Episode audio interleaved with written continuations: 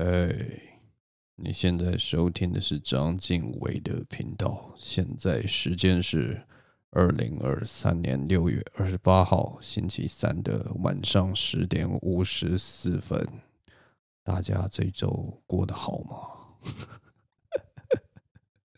我为什么会用这个声音？是因为我刚刚在听那个，应该是说在 YouTube 上面看那个 Chris Hemsworth。的访问，然后我就发现，哎，我的声音好像可以直接压下去，就会变得很像 Chris Hemsworth。Chris Hemsworth 就是那个雷神呐、啊，雷神索尔的那个演员，他讲话就像这样：“Hey, how's your day? Hey。”那，我就觉得，哎，还蛮妙。他如果，因为他其实他是正常平常讲话就是这个样子，但是如果要我整天都这样讲话，其实超级累的。但是我就觉得，哎、好像压下去还蛮有样子的，还蛮有趣的啦。我就觉得，哇，他的声音真的是超级低沉，超级可怕的。他他的声音让我想到小时候的一个节目，你知道吗？也不是节目啦，就是我小时候有一个很有趣的印象，就是我第一次发现，哎、有人声音真的是呃非常不一样，非常的低沉。其实是在呃应该是警广吧。每天早上我妈都会打开那个广播，然后我早上都会听警广。然后应该是我快要出门的时候，我忘记是几点呢？真的忘记，可能是七点之类的。然后那个电台它那个节目的 VJ 啊，一开始他们都会播一首歌，就每天早上都播一样的歌。那一首歌就是那个呃，路易斯阿姆斯壮的《What a Wonderful World》。然后那首歌真的让我真的是印象非常深刻，而且就是 就是他他真的是。给我那种就是类似爵士乐的启发，或者是任何，反正就是他真的是烙印在我的脑海中。我现在连现在我就是现在在讲，我都可以听得到路易斯·阿姆斯壮这边唱。I see trees of green, rare roses too. I see them bloom for me and you, and I think to myself. What a wonderful world！他真的都会这样唱，就是唱起来真的是超级好笑的，就是很很像，就是他快要他快要唱不下去，但是他声音又好稳哦。然后有些啊，我后来就是有听一些评论或什么，就觉得那个声音是充满温暖的，而且还是充满很乐观向现在乐观向上的精神。我小时候真的没感觉，小时候真的就是觉得一个 为什么他要用这种。老爷爷的声音在那边唱，后来才才慢慢听的，才真的是越听越有味道，然后会觉得哇，他在他那个时代里面用这个声音真的是蛮有代表性的，对啊，他就是一个留下我深刻印象的一个一小段回忆了，然后让我就觉得，哎，低沉的声音真的是有它很独特的一个魅力。好，那我们先来聊一下最近发生的事情。最近最新的消息啊，这真的是又是 Me Too 的消息。我这集其实不会再深谈 Me Too 啦，Me Too 的这个东西好像呃好几个礼拜前，然后上个礼拜也讲了，然后这个礼拜又要讲。虽然是呃好啦，是有点有点烦了，但是就是还是稍微提一下，因为它是最新的消息。最近比较大的关于那个 Me Too 的消息，就是黑人陈建州的事嘛。那我跟大家就是简单 recap 一下，有一个女艺人叫周佩，呃，周雨佩，她跳跳跳跳出来说黑人就是对她性骚扰，然后结果现在进度就是黑人她不承认嘛，然后还找了律师来提告，结果呢，就在今天下午的时候，今天晚上的时候，就有第二个女星郭圆圆哦，她就跳出来就是来声援这个周一佩。他就说：“哎、黑人之前也有对我性骚扰，然后他当然就写得很清楚，就是说他也没有证据，但是他觉得说不能让呃那个周一佩一个人去顶这个被告的这件事情，所以他就决定也跳出来，就是说你要告你就告我们两个吧。然后所以现在就有两个女生跳出来说，他们都有被黑人性骚扰。啊，不过我还是在这边强调一下，就是虽然我们现在都是听到那个一方的。”呃，两个人的说辞了，但在没有更多证据的之前，哈，屁啦！你们相信这种鬼话？你们相信我会说什么要证据？我我真的是，我跟你们讲了，就是讲什么证据这种事情，真的是在这个情况下是一种鬼话了，就是乱讲的一个话了。Me too 这种事跟证据啊，它在整个那个社会下，它它的代表意义跟证据一点关系都没有。那很多人可能听到这边就呵，什么跟证据没有关系，好可怕啊！那你不就可以造谣或什么？没有，根本就不是这样子。其实很多事情你在看这种东西，真的有些事情，这个那那个那个那个那个想法其实非常简单，它其实是很反反我们现在的规范，就是因为我们这个规范，我们现在的法律或什么，它就是有缺陷，它就是没有办法去涵盖到某些很灰色的地带，所以。无罪推论这件事情，在 MeToo 上面简直就是完全不成立的一件事情。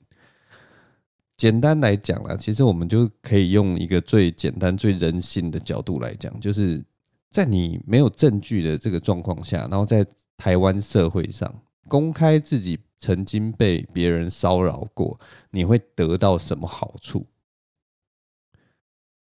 其实根本就没有好处。你的风险还非常大，可能还会被一些就是嗯、男性结构下的一些艺人觉得啊，你很麻烦啊，跟你跟你你如果说你你你稍微碰一下就这样啊，我怎么做节目诸如此类的，一定会就是很多事情，然后很多广告商或什么，甚至可能也许还会觉得说啊，你这样这个形象就是。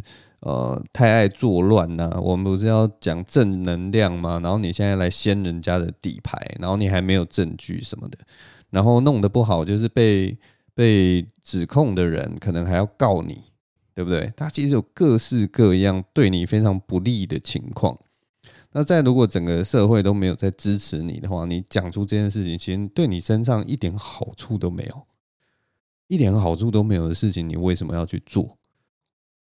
但是这件事情，所以所以才这件事情才值得大家来支持啊！因为就是因为法律上、社会上，其实很很多很多的压力都会让你让被害人被吃豆腐，或者是说就不敢讲出来。那趁这个机会赶快讲出来。那我们能做的就是要好好支持。大概就讲了，我就我就说这样，如果讲出来说有很多好处，我只要大家还不赶快让自己被骚扰，对不对？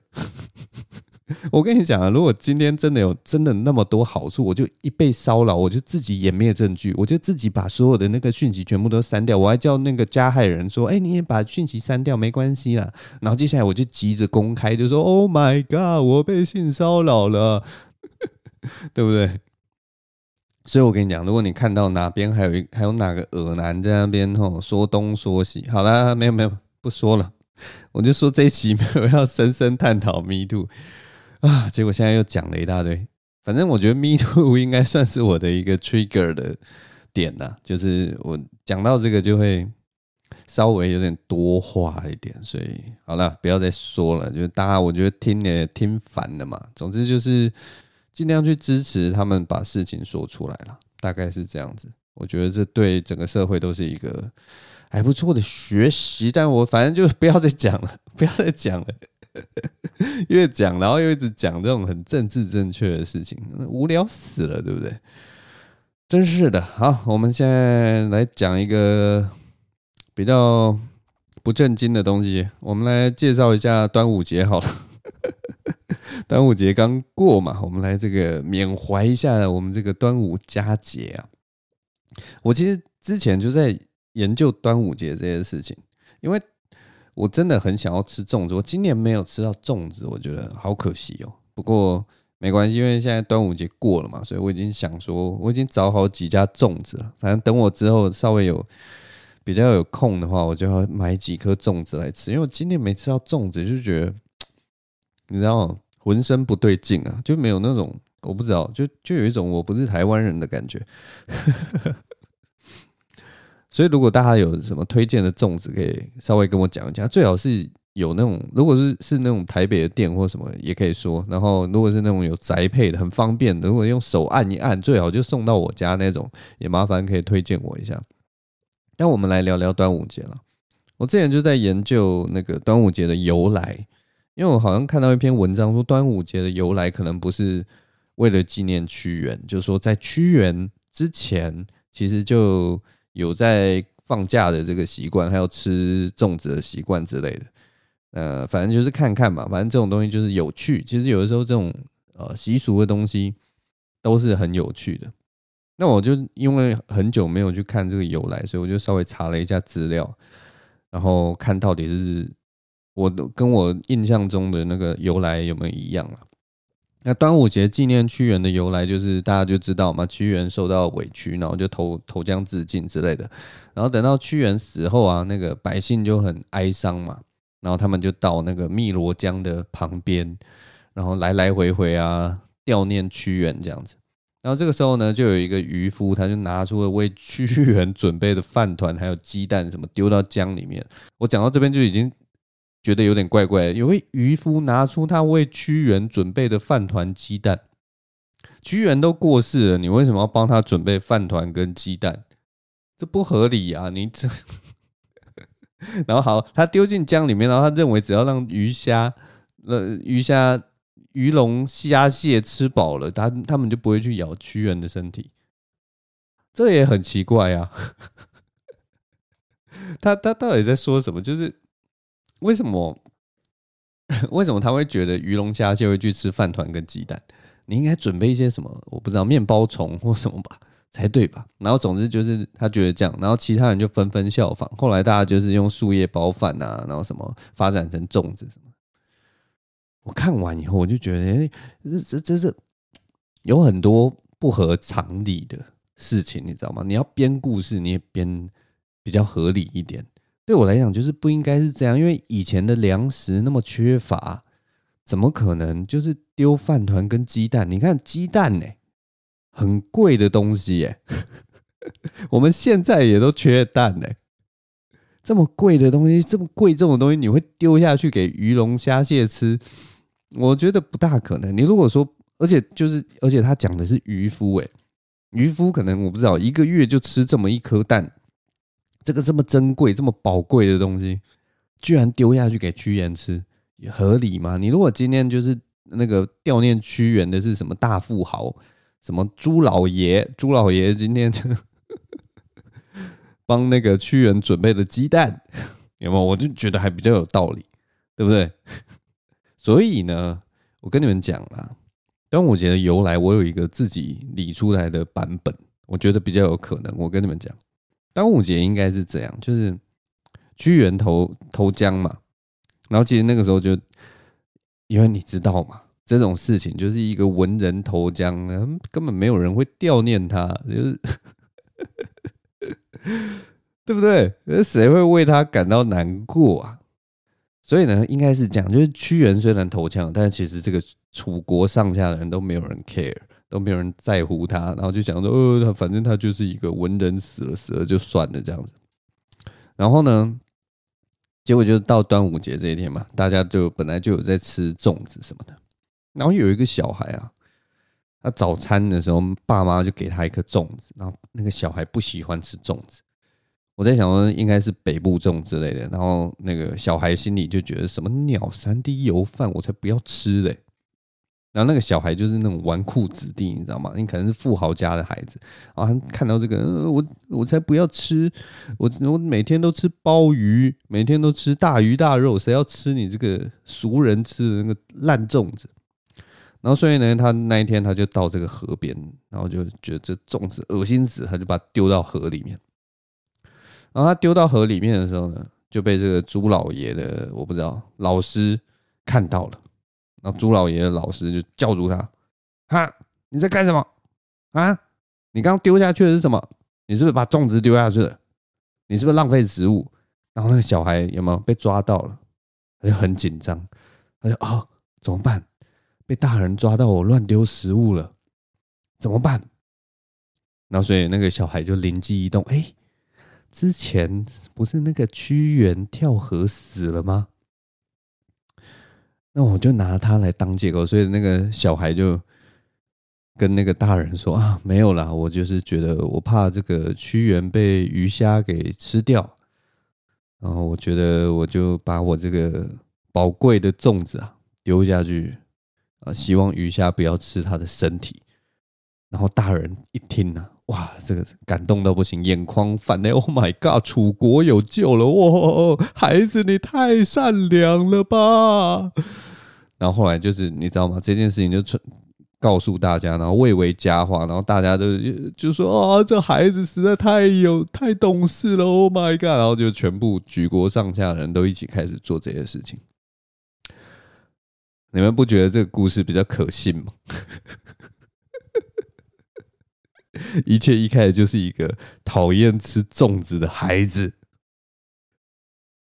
应该就是这样。我觉得就是这样。我我我我觉得我的版本比较可信。你们那个什么渔夫啊，丢什么饭团鸡蛋的，一点都不可信。呃，好了，我喝一下水。最后来。花点时间跟大家介绍一部电影好了，就是最近找一个零碎的时间把这部电影看一看。这部电影叫做《Tar》，哎，中文的片名叫什么？我来查一下，等下会把中间这个这段什么都没有的空拍剪掉。塔尔哦，中文片名就叫塔尔。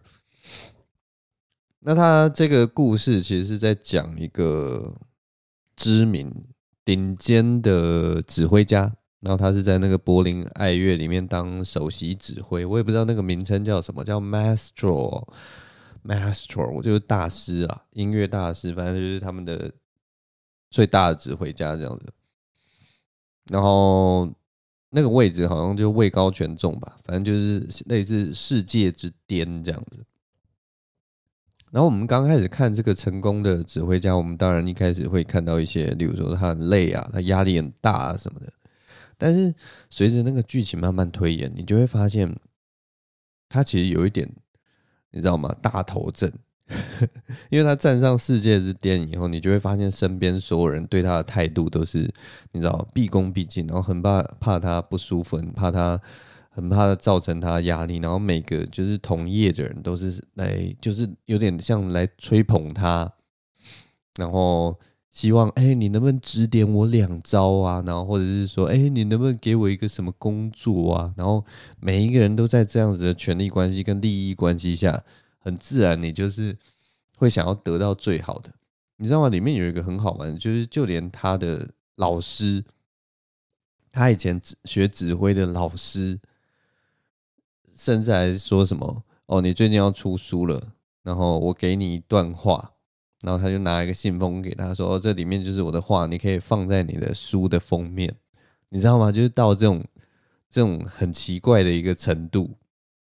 然后当然那个呵 呵指挥家就是也是很有礼貌的这样收下来，虽然他也是有点傻眼，但是就是反正就是人只要在那样子的处境之下，你就可以感觉得到哦。我好像可以因为这个权力做些什么，然后他的确在这里面，他也的确做了一些什么事情，这个我就不爆雷了。反正就是他做了一些呃不大好的事情这样子。然后，但是我觉得这部片最有趣的就是说，他做那些事情以后，他他心里会受到谴责，他一样有良心在，然后他会有罪恶感。所以呢，我们观众其实就陪着他，陪着这个指挥家经历这一切。经历这些就是他拥有的权利，然后他的呃他的伪装、他的假装，然后还有他的坚强，还有他的自信，或者是呃，然后甚至去感受他的罪恶感，去感受他的不确定，去感受他的欲望。就那部片就是很有点像是纪实电影，甚至有点像纪录片的概念，把这段时间他周遭发生的事情，然后从他的视角慢慢铺陈给。所有的观众去看，我在看这部片的时候，感觉非常的不舒服，真的很不舒服。因为他基本上他就是一开始的时候，你看到，因为他那个演员是那个凯特·布兰奇嘛，很厉害的一个演员，所以我一开始看到他的演出的时候，就是他的那个光鲜亮丽的感觉，他充满自信的那个形象，然后。呃，诸如此类的，我一开始真的是直接对他这个角色是有好感的。他就是一个很很迷人、很有魅力的角色，因为他大权掌握，然后他好像就是把很多东西都控制在他的手中的那样子的他，其实是充满魅力的。但是随着你那个一点一滴去看他后来的一些进展之后，你就会越来越，你知道吗？越看越觉得这个人不大对，然后这个人好像有一些很可怕的心机或者是问题，然后到最后真的是受不了了。到最后真的是觉得我对这个人已经感到厌恶了，你知道吗？就是啊、看到后来真的是觉得啊，真的是这个人好可怕，这个人好讨厌什么的。但是同样的，因为导演又有拍出来他的罪恶感，就是他可能就是随时都呃一直有很有压力，一直往背后看呐、啊，然后反正他心理压力很大啦，就是心理。状况有一点问题出来，所以你又会对他又的处境又有一些同情。反正就是他对我来讲是一个很很很不舒服的观影经验。你看到一个大权掌握的加害者，他在影片中的确是一个加害者，可是加害者的处境却又这么的悲惨，这么的不舒服。然后你似乎又要对他要有一点同情。那你如果对他没有同情的话，你一样，你看这部片，你就是会非常讨厌他这个角色，然后他就是主角，那看起来也是会很不舒服。所以，反正这只就是总而言之，对我来讲是很不舒服的一部片。尤其看的时间点又刚好是在这个台湾 Me Too 的正中心，就是在讲这种权力关系的问题啊。当人大权掌握，然后有大头症以后，然后对。底下呃较没权力的人，然后实施一些什么权力压迫的事情，看的就是哇，很不舒服，非常不舒服。所以呢，我不知道我该推荐大家去看，还是 不要推荐大家去看。但是它是一部好电影啊，你光看演员的演技，其实就是就已经很厉害了。那我觉得拍摄手法其实也蛮厉害的，就是你能够把。一部片，然后平铺直述，到没有说太无聊。我自己是觉得没有很无聊啦，因为那个戏，每一个戏，每一个戏，每一个细节，其实都蛮饱满的。我自己是觉得那个节奏抓得蛮好的，然后资讯量很也很多。但是它毕竟还是一部很长的电影，两个小时半左右吧。然后可能很多人看的时候会觉得它有点拖，它基本上就是一个文艺片的那样的节奏，所以。如果你是很喜欢看那种节奏很快啊，然后呃呃很刺激的电影的话，你就不要听我的推荐。但是如果你对于这种 比较沉闷的电影，比较多戏剧性的这种东西有兴趣的话，可以去看看。然后我觉得看完以后，至少对我来讲啊。会提醒很多事情，你知道吗？虽然虽然我们没有，我我很喜欢看这种片的重点，就是因为它可以给我们生命中呃没有体验过的呃处境，增添一个想象，就有点像是活过另一个人的经验。然后很好笑，就是这部片它虽然是很真实的拍法，然后。呃，反正就是很多人看完这部片以后，都会去 Google 搜寻说，这是不是真人真事？因为这部片就是拍的很真，所以让大家就是觉得说，这会不会是真人真事？但其实不是，他就完全是虚构的人物。那看这种片对我来讲就是呃有点像是活过另一个角色，我好像就活过当一个呃指挥大师在柏林爱乐里面位高权重时的那个经历。然后，虽然这这个人的经验是他本身人格有一点问题的，但是我活过那个经验以后，不知道哎，就感觉他的经验就变我的经验，然后我心里也很不舒服，大概是这样。所以应该是说，我就是觉得这一部片很好看了，真的蛮喜欢看。然后我有另一个朋友，他也很喜欢。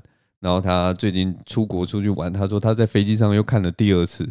因为他是一个还蛮值得，就是有一些小片段，然后其实他的小片段都蕴含着很多的道理，有点像是呃哲学上的争辩或权力上的争辩，然后你其实在里面看的话，你可以反复去推敲。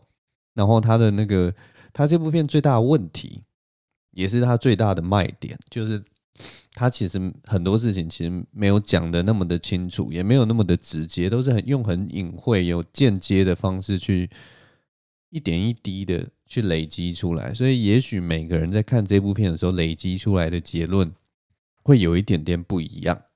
那我觉得这就是这部片很迷人的地方，所以就总之推荐给大家了。塔尔塔尔这部片，好了，这周其实也讲的差不多了。其实我没有准备太多的内容哈。然后我最近其实蛮疲倦的，因为我最近跟那个呃，反正就是我跟德楚合作上线的那个 YouTube 频道啊，叫做八 AM Studio 早茶周报这个节目。